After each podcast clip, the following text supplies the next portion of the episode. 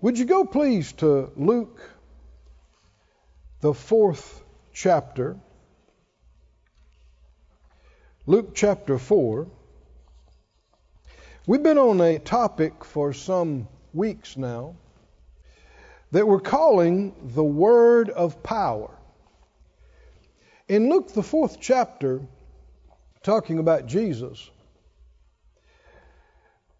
some weeks ago we were on a different series called, you know, Faith in the Power, and we noted that Jesus had manifestations of power, not just talk, not just words only, but his word was with power.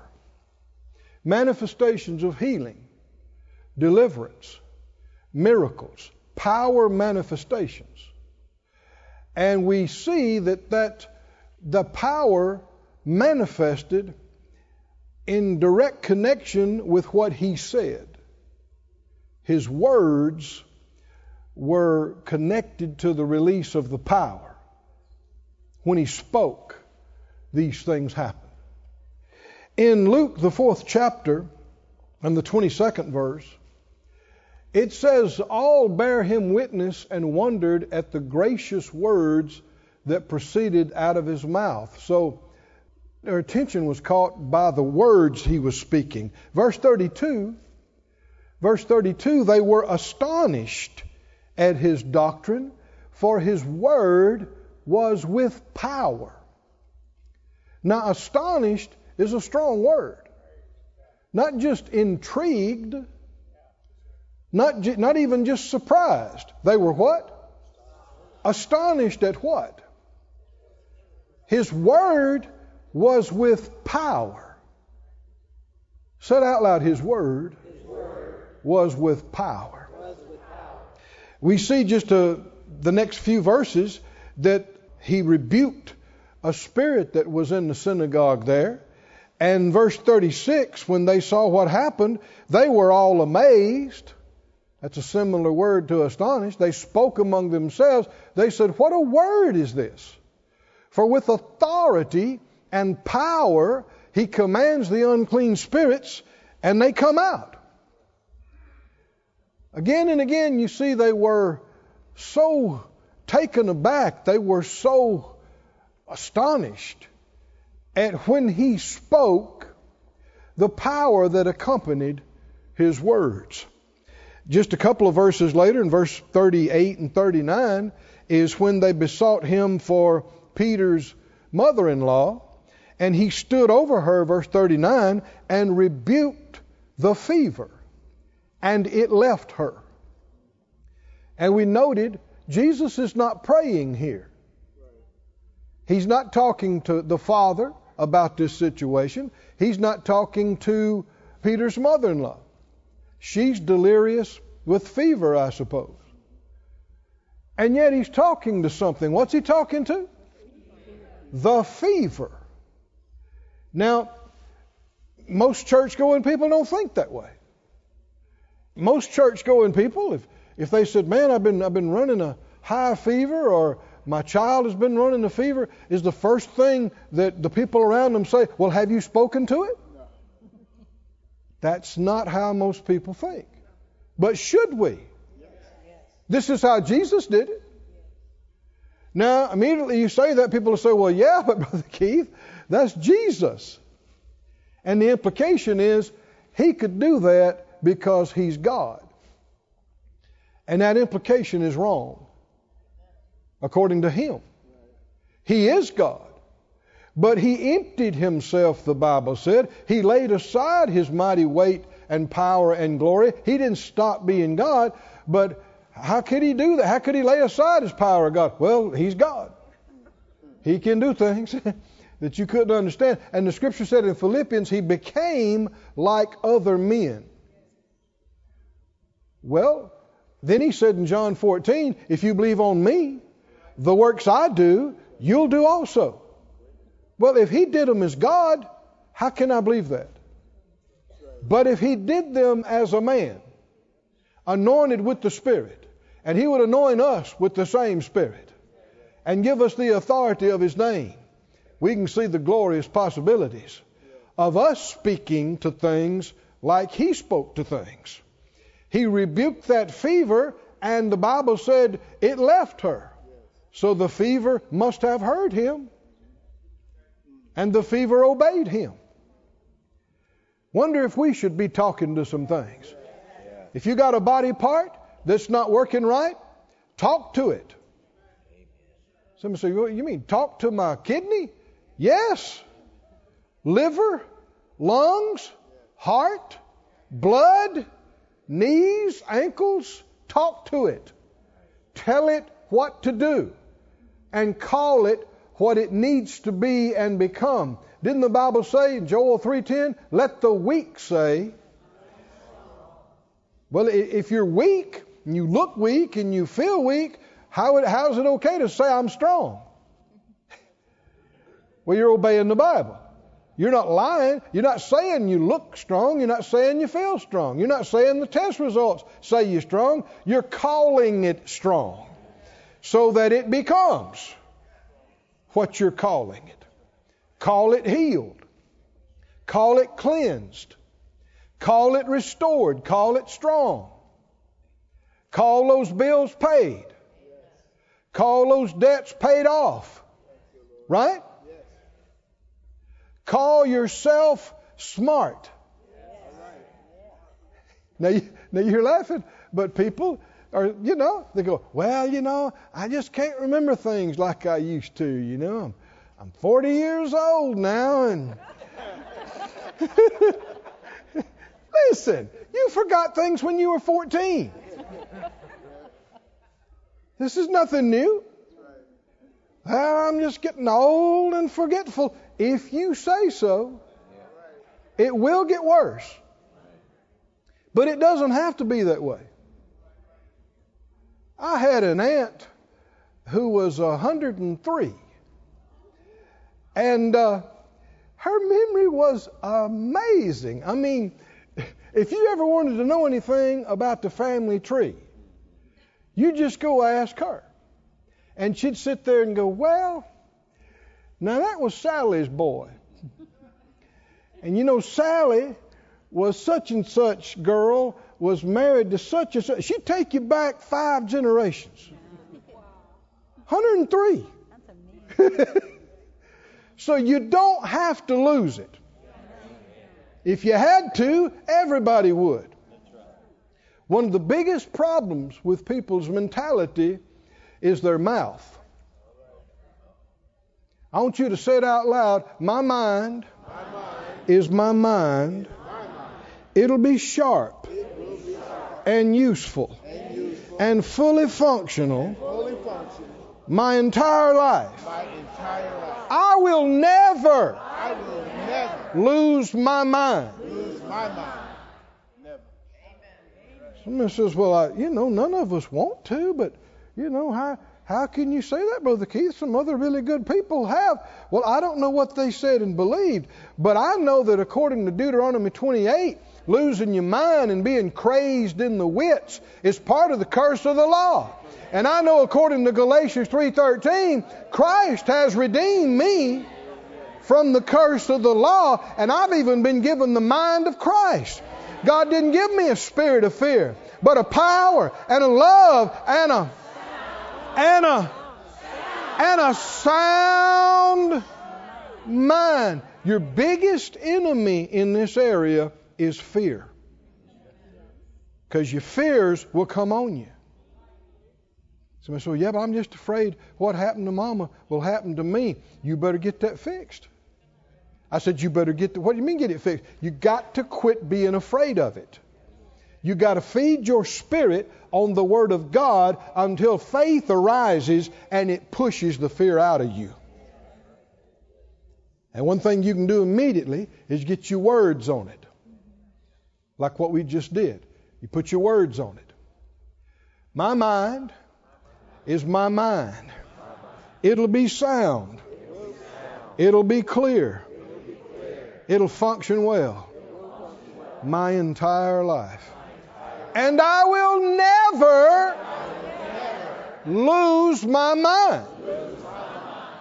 I don't have to. And is God able to keep you or not? Are you more used to Him with a sharp mind or losing your mind? You lose your mind, what use are you to Him on the earth? What can you do for Him? No, it's never the will of God for us to lose our mind. A lot of people have, I know that. But think about what the psalmist said in Psalm 91. He said, A thousand may fall at this side, 10,000 may fall over here, but it won't come near me. How can you say that? How can you say that? Well, it's written right there in Psalm 91. If it's in the Bible, I should be able to say it. If I can't say the Bible, what can I say? And if you say, well, you just never know, brother, well, you just never know. but I know that talking like that and fearing opens the door. And your fears will come on you. And so I, I need to, and you need to, every time it comes up and something tries to scare you or shake you or put fear in you, it's time to reach down and believe something. Is that right? And say something. Is it true that life and death is in the power of the tongue? Is it true? That's what the Bible said. Thank God. He is able to keep us no matter what no matter what runs in the family. You're in a new family now. Is that right? The family of God. And you have Jesus DNA. And that's some top quality DNA. That's that's flawless. Oh, somebody say praise God. Praise God. Hallelujah. Go with me, or they'll put it on the screen for us. John 6. John 6 63, Jesus made this statement about his words. We know his words were with power. We know when he said things, people were healed, people were delivered, miracles happened. Yet we need more understanding into why that was if we're to walk and follow his example. John 6:63 Jesus said this, it's the spirit that quickens. Now the word quicken could be translated make full of life. To make full of life. To be quickened is the opposite of dying. It's the opposite of death. The spirit quickens or makes full of life the flesh profits nothing. The words I speak to you, they are what? Spirit, and they are life. So here we got some insight into why the words were powerful. They were spirit words, and they were life words. I mean, the gospel is called the word of life. And the preaching of the good news is called, you know, preaching words of life.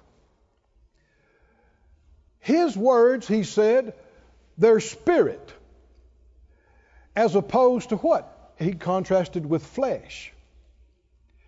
And so there's flesh words that are empty and powerless. And then there are spirit words. And spirit words that are inspired by the Holy Spirit have life in them. And they make a difference. They are not useless. There are so many useless words spoken in the world. Just empty, nothing words. That's why there's no power in them. There's no life in them because they're just flesh words, inspired by the flesh, coming from a place of the flesh, talking about the flesh and the natural. And the flesh does what? Profits nothing. That's why the Bible talks about vain words, useless words. But Jesus' words were spirit words. Hallelujah. Somebody say spirit words. spirit words. Now, in order to speak spirit words, we have to learn where to speak from. And we must get in control of our words. Most people's mouth on the planet is a runaway train. you know, I, I saw a, a little sign one time that says, Help, I'm talking and I can't shut up. I just keep talking and I can't shut up.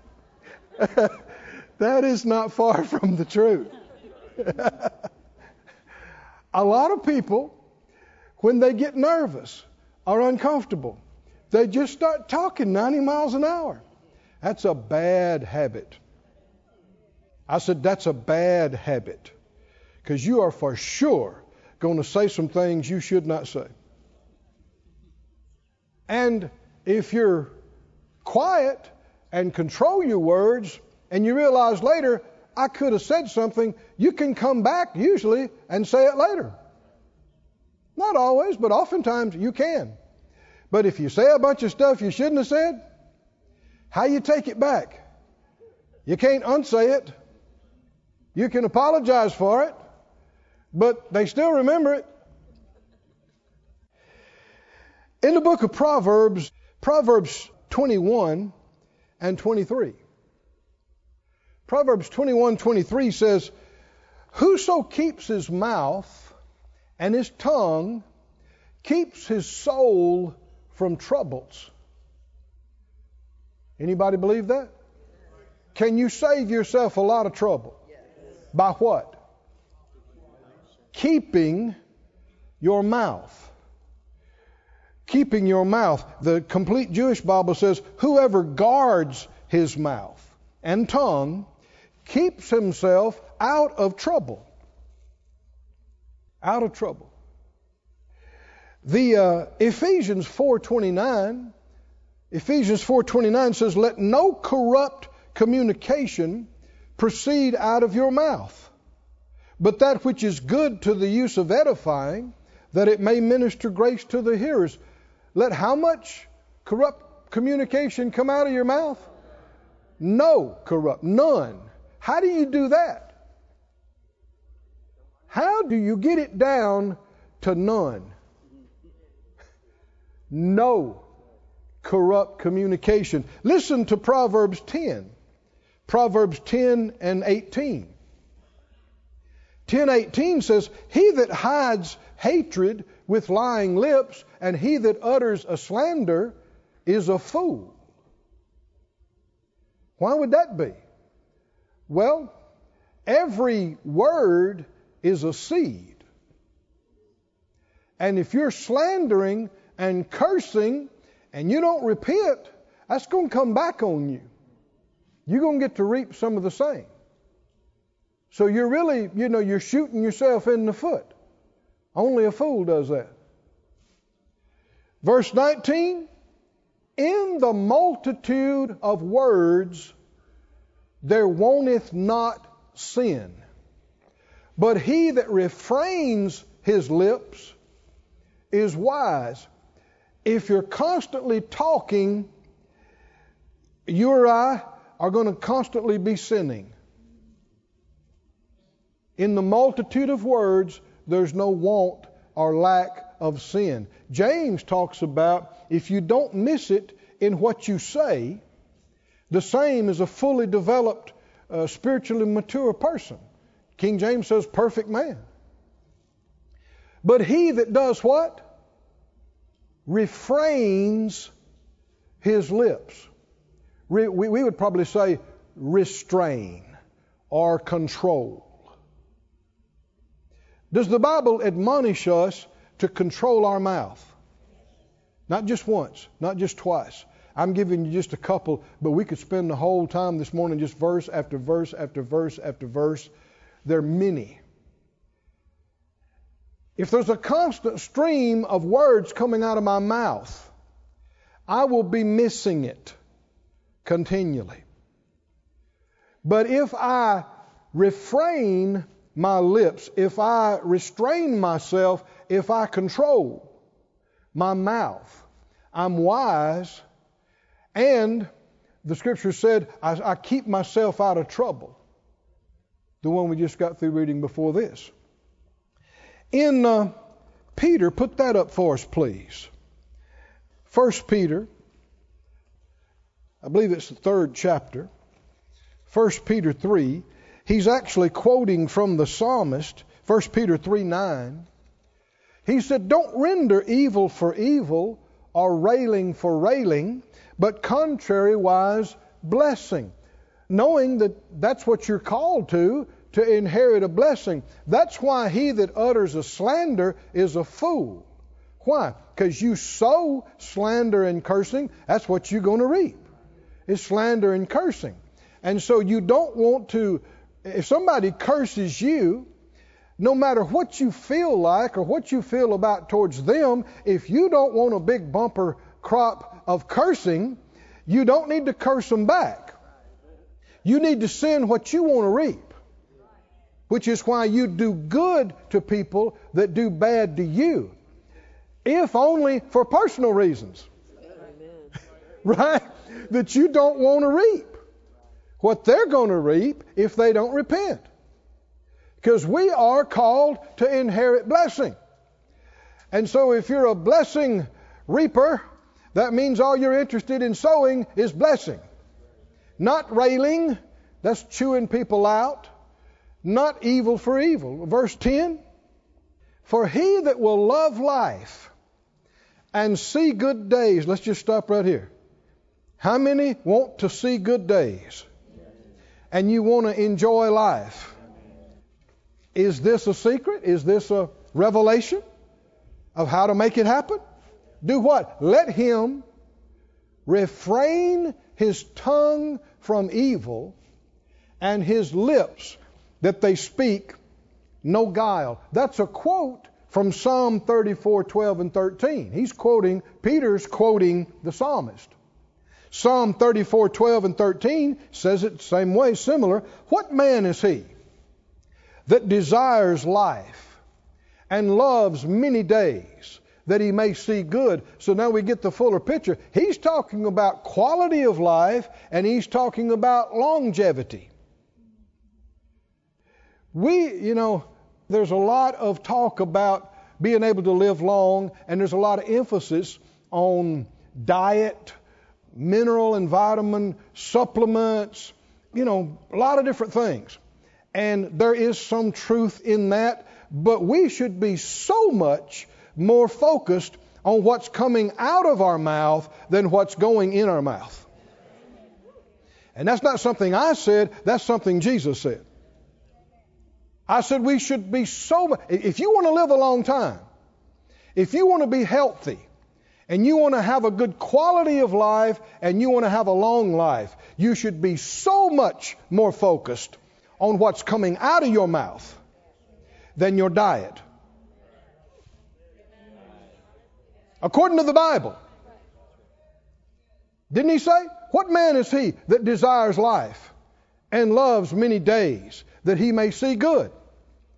That he makes sure he exercises properly and has the, the proper nutrition. Could he have said that? Could he have emphasized that above other things? I'm not saying that's not important. That's a factor. It's not the only factor. There are people that have worked out all the time and been so conscientious and died at 28. It didn't automatically cause them to live long. It's a factor, but it's not even the biggest factor. The biggest factor is what's coming out of your mouth. Do we believe the Bible? What man is he that desires life and loves many days that he may see good? Who will volunteer for this? Enjoying life, having a good life and a lot of days. Who, who will volunteer for this? Okay, read the next verse. Here, here's how you get it. Here's how you get it. It'll be one of the most challenging things you ever did. It's actually a lot easier to go on an extreme diet. I'm telling you, or an extreme Exercise regimen is a lot easier than this. But this works.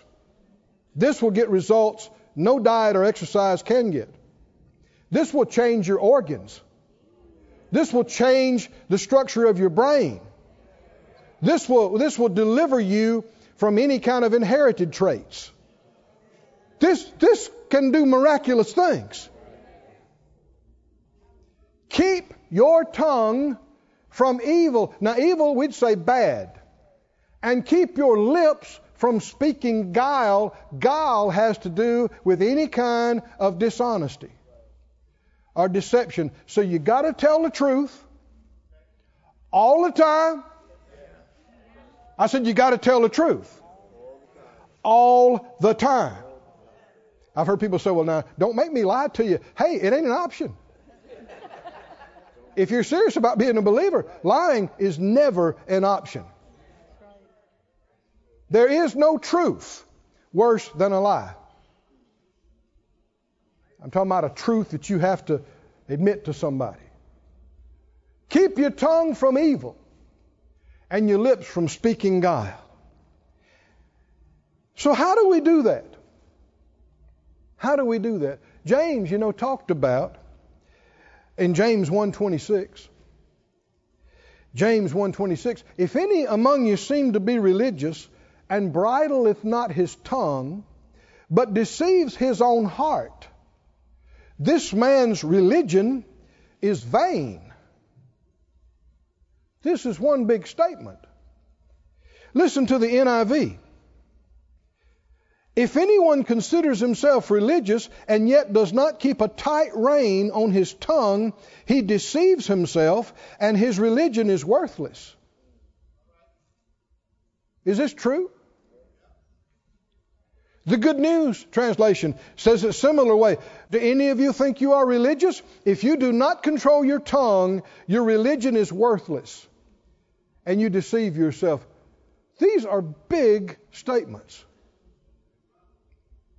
big statements. In the third chapter, you know, of James, he goes into detail about the tongue. He compares the power of the tongue to a bridle and bit in a horse's mouth that you can steer the horse with it. He compares the tongue and mouth to a rudder on a ship that you can steer.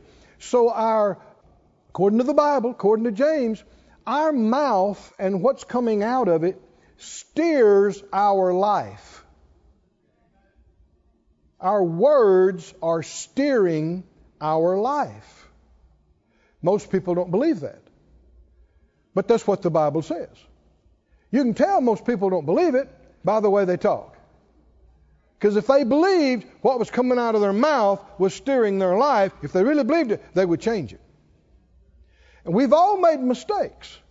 All of us have made so many mistakes in what we've said.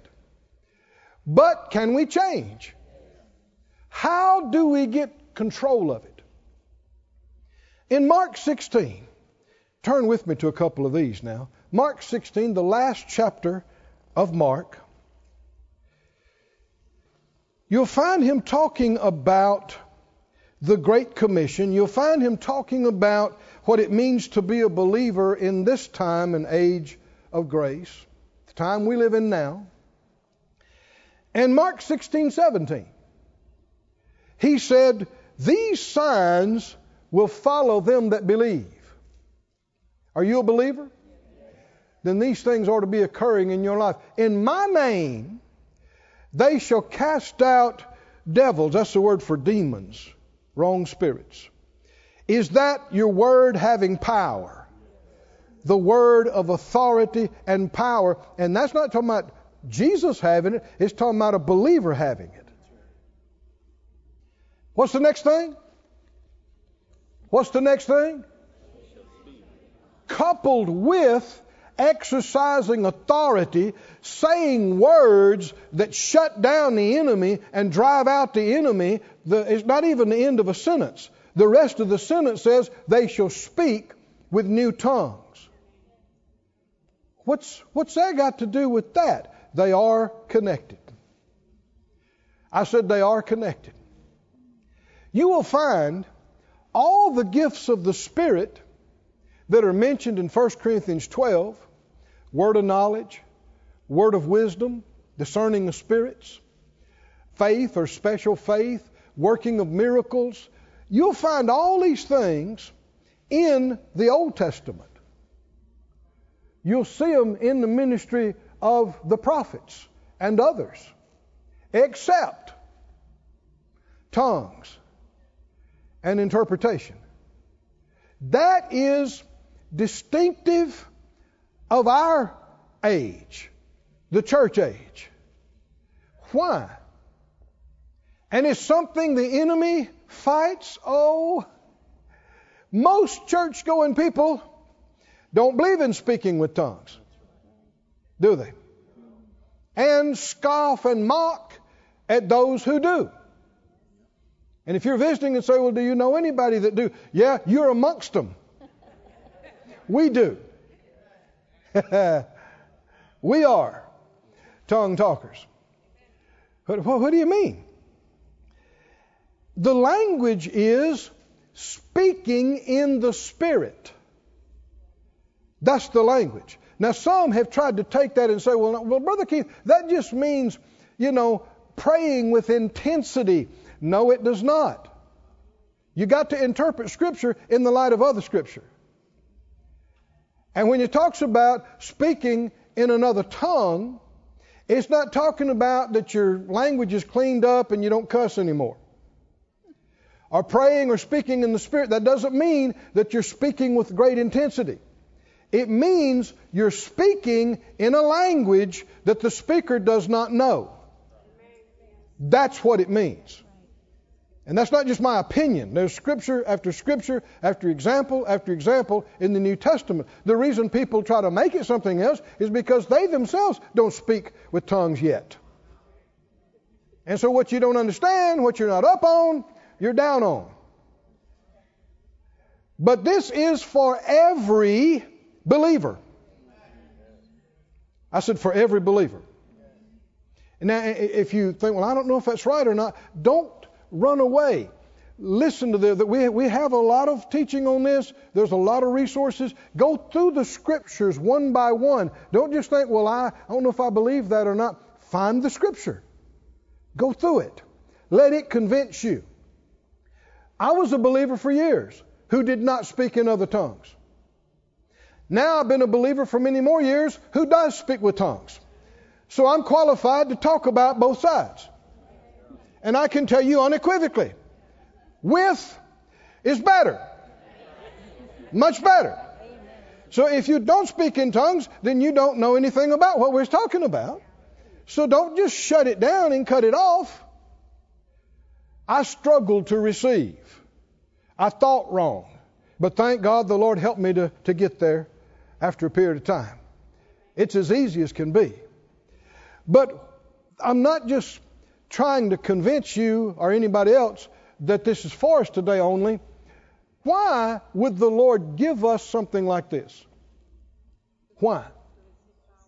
So, say it out loud. Believers, Believers shall, shall, speak with new tongues. With new tongues. Go with me to the book of Acts, second chapter, verse 1, Acts 2 1. Let's remind ourselves of what happened. You remember what Jesus said after he had raised, was raised from the dead? He appeared to the, to the disciples and the apostles. A lot of people saw him. Hundreds of people saw him for numerous days. He ate and drank and had meals with people after he was raised from the dead. But then he told them, you know, go into all the world, preach the gospel to every creature. He that believes and is baptized will be saved. He that believes not will be condemned and judged. But then he said, But wait. Wait in the city of Jerusalem until you are endued with power. He said, You'll receive power after the Holy Spirit has come on you, and you'll be witnesses to me here and in a broader and broader circle. So are we talking about power? You can't talk about power without talking about the Holy Spirit. Jesus said, The words I speak to you, they are spirit. So we, uh, they're, they're spirit and life. And so we got to distinguish between empty, powerless, f- uh, flesh words or life filled spirit words. And so when the Lord was raised from the dead, he said before he ascended, he said, All authority in heaven and in earth is given to me. And then the very next thing out of his mouth, so you go. You go into all the world and preach the gospel. And among other things, these signs will follow you. You'll have authority over spirits. You'll lay hands on the sick, they'll recover. You'll speak with new tongues. Is he saying that the authority he has, he's delegating to his church and sending his church? Then he's expecting us to speak. How can I exercise authority over spirits and disease unless there's some power in these words? Authority and power. And so I must, you must, in order for the Lord to have people that are doing this in the earth, we must not be speaking just empty flesh words. We must be speaking quickening spirit words. Hallelujah. Said out loud, speaking, spirit, words. And so on the day of Pentecost, so they did what he told them before launching out into fulfilling this great commission, before launching out into acting on this commission and authority, when the day of Pentecost was fully come, they were all there, waiting, one accord, one place. And there came a sound from heaven, suddenly, of a rushing mighty wind. It filled all the house where they were sitting. And there appeared unto them cloven tongues, like as of fire, and it sat upon each of them. And they were all filled with the Holy Spirit and began to speak with other tongues as the Spirit gave them utterance. And if you read the rest of the chapter, it's clear they're not just speaking nice things that are not cussing. There's a list of people that said, How do we hear them in our language? Because they knew they didn't know the language. So they're speaking languages that the speaker does not know, did not know. Why? Why is this needful? Why did the Lord do this?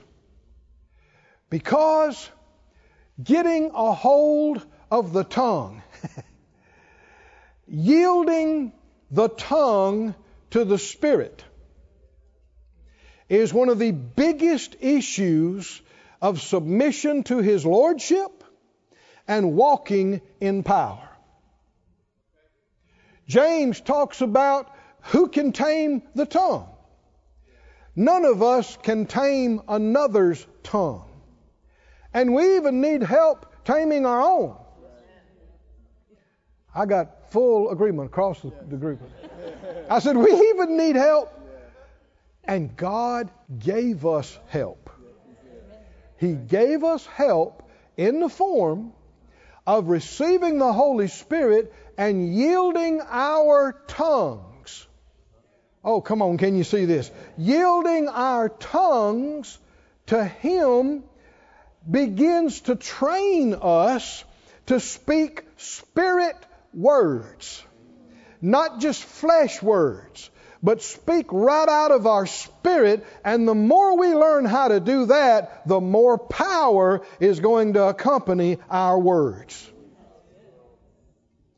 Go to 1 Corinthians, please, the 14th chapter. 1 Corinthians 14. Oh, hallelujah.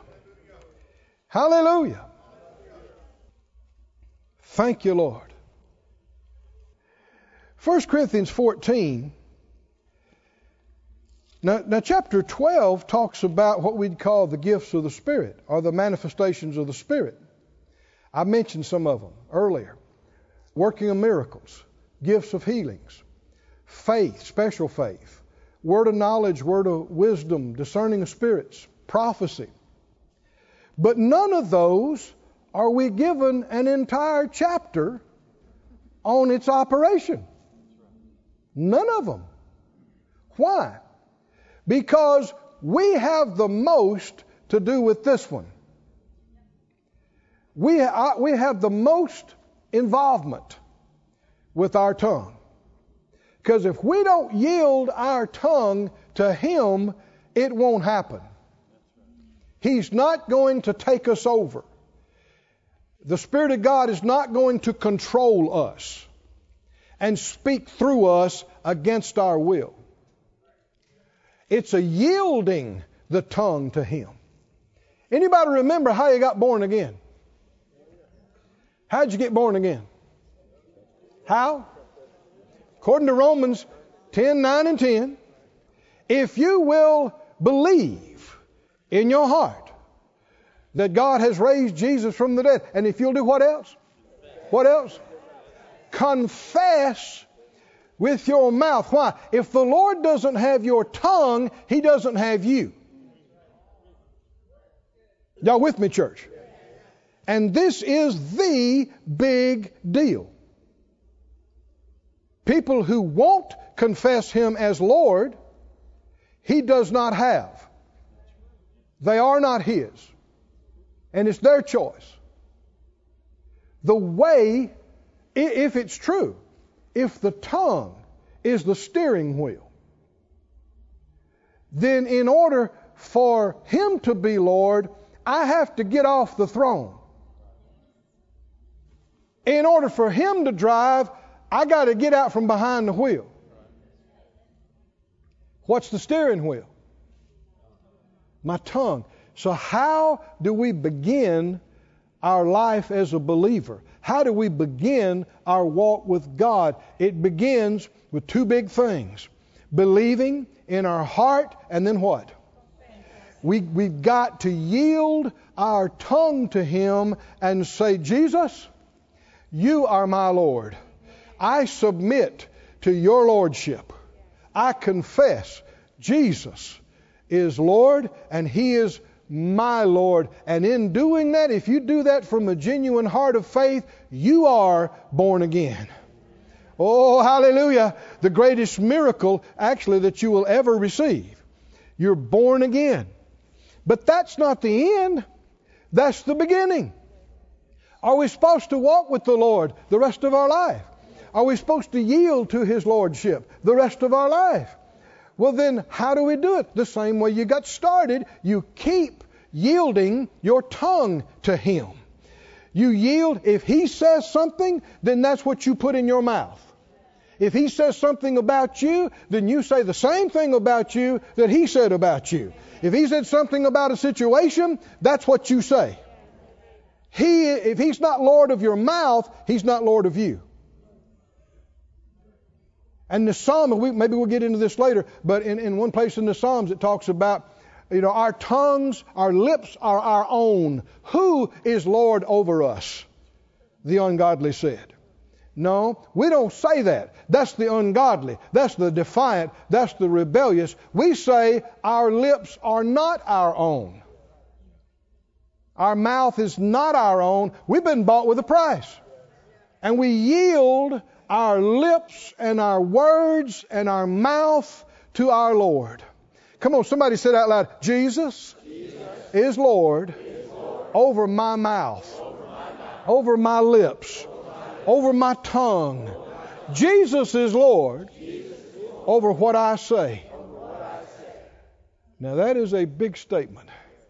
And if you say all kind of stuff all day and all night, then that's not true. You're not endeavoring to yield your tongue. You're just yielding your tongue to whatever crosses your mind. And the enemy will bring thoughts to you. He'll bring bad things to you, and you'll be speaking evil or bad without realizing that you are speaking things that the enemy can act on. But if you want to enjoy life, and you want to have a lot of good days. What did it say? Control, refrain, restrain, your mouth, and if you start practicing it, then the Lord will check you. Mm, don't say that. Don't say that. So you go, I'm not going to say that. What do I say over that? And you check your heart, and the Spirit of God will prompt you, and you go, That's it. That's what I'm saying. And you say it, and instead of giving the enemy something to work with, you just gave the Holy Spirit something to work with in your life.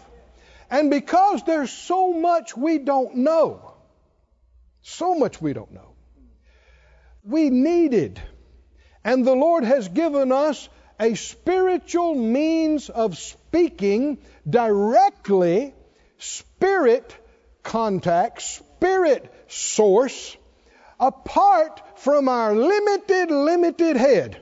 Amen. And it's called praying in the Spirit. Speaking in the Spirit, which is speaking in a language you don't know. 1 Corinthians 14, are you there?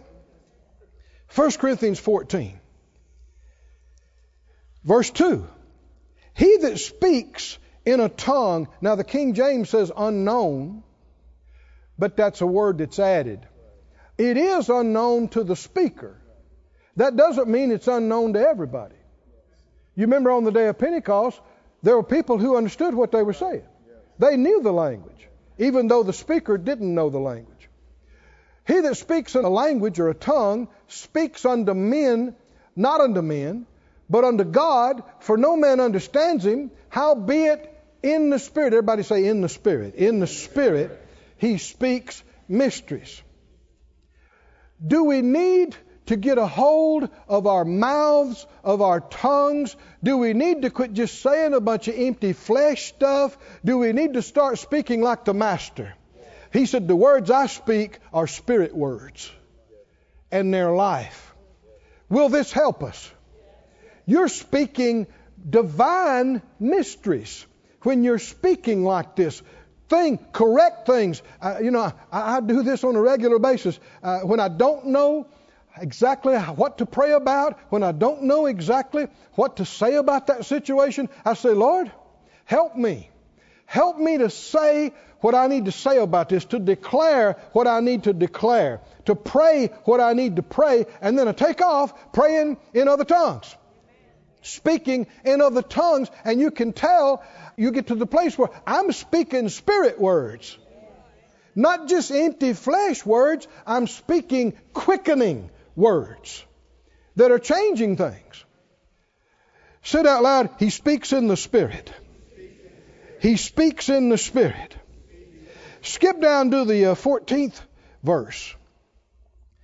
14th verse. If I pray in a tongue, what part of your being's praying? My spirit is praying. So this is not just flesh, this is spirit. But my understanding is unfruitful. So then this is obvious. You don't understand the language you're speaking. Verse 15, what is it then? I will pray with the Spirit. That's in words you don't understand. And I will pray with the understanding. That's words you do understand. I will sing with the Spirit. And I will sing with the understanding also. And you do all of this by faith. He said, uh, Else, when you shall bless with the Spirit, with the Spirit, how shall he that occupies the room of the unlearned say Amen at your giving of thanks, seeing he understands not what you say? For you verily give thanks well, but the other is not edified. I thank my God, I speak with tongues more than all of you. He's having to correct them for speaking in tongues at the wrong times. Then he turns around and says, He speaks in tongues more than they do. But not in the church a you know session like this with no interpretation. So it must have been mostly in his private life. Can you see that? And when he's talking about the tongues that you don't speak in church, is the ones publicly without an interpretation. Is this something that belongs to us as believers? He goes on to say, I would that you all spoke with tongues. He said that in this same, same chapter. So, have we been given an amazing help and ability in getting a hold of this thing under our nose? Do we need help getting control of our mouth? Oh, you just ask your friends. have you been given help? You have been given, and I have been given, the church has been given the greatest help that any group of people has ever been given. Let's take advantage of it. Let's yield our tongues to the Spirit of God on a regular basis. Stand on your feet, everybody. This ministry has been brought to you today free of charge by the partners of More Life Ministries and Faith Life Church. If you would like to help send this word to others at no charge, you can become a word sender today. For more information, visit our website at morelife.org.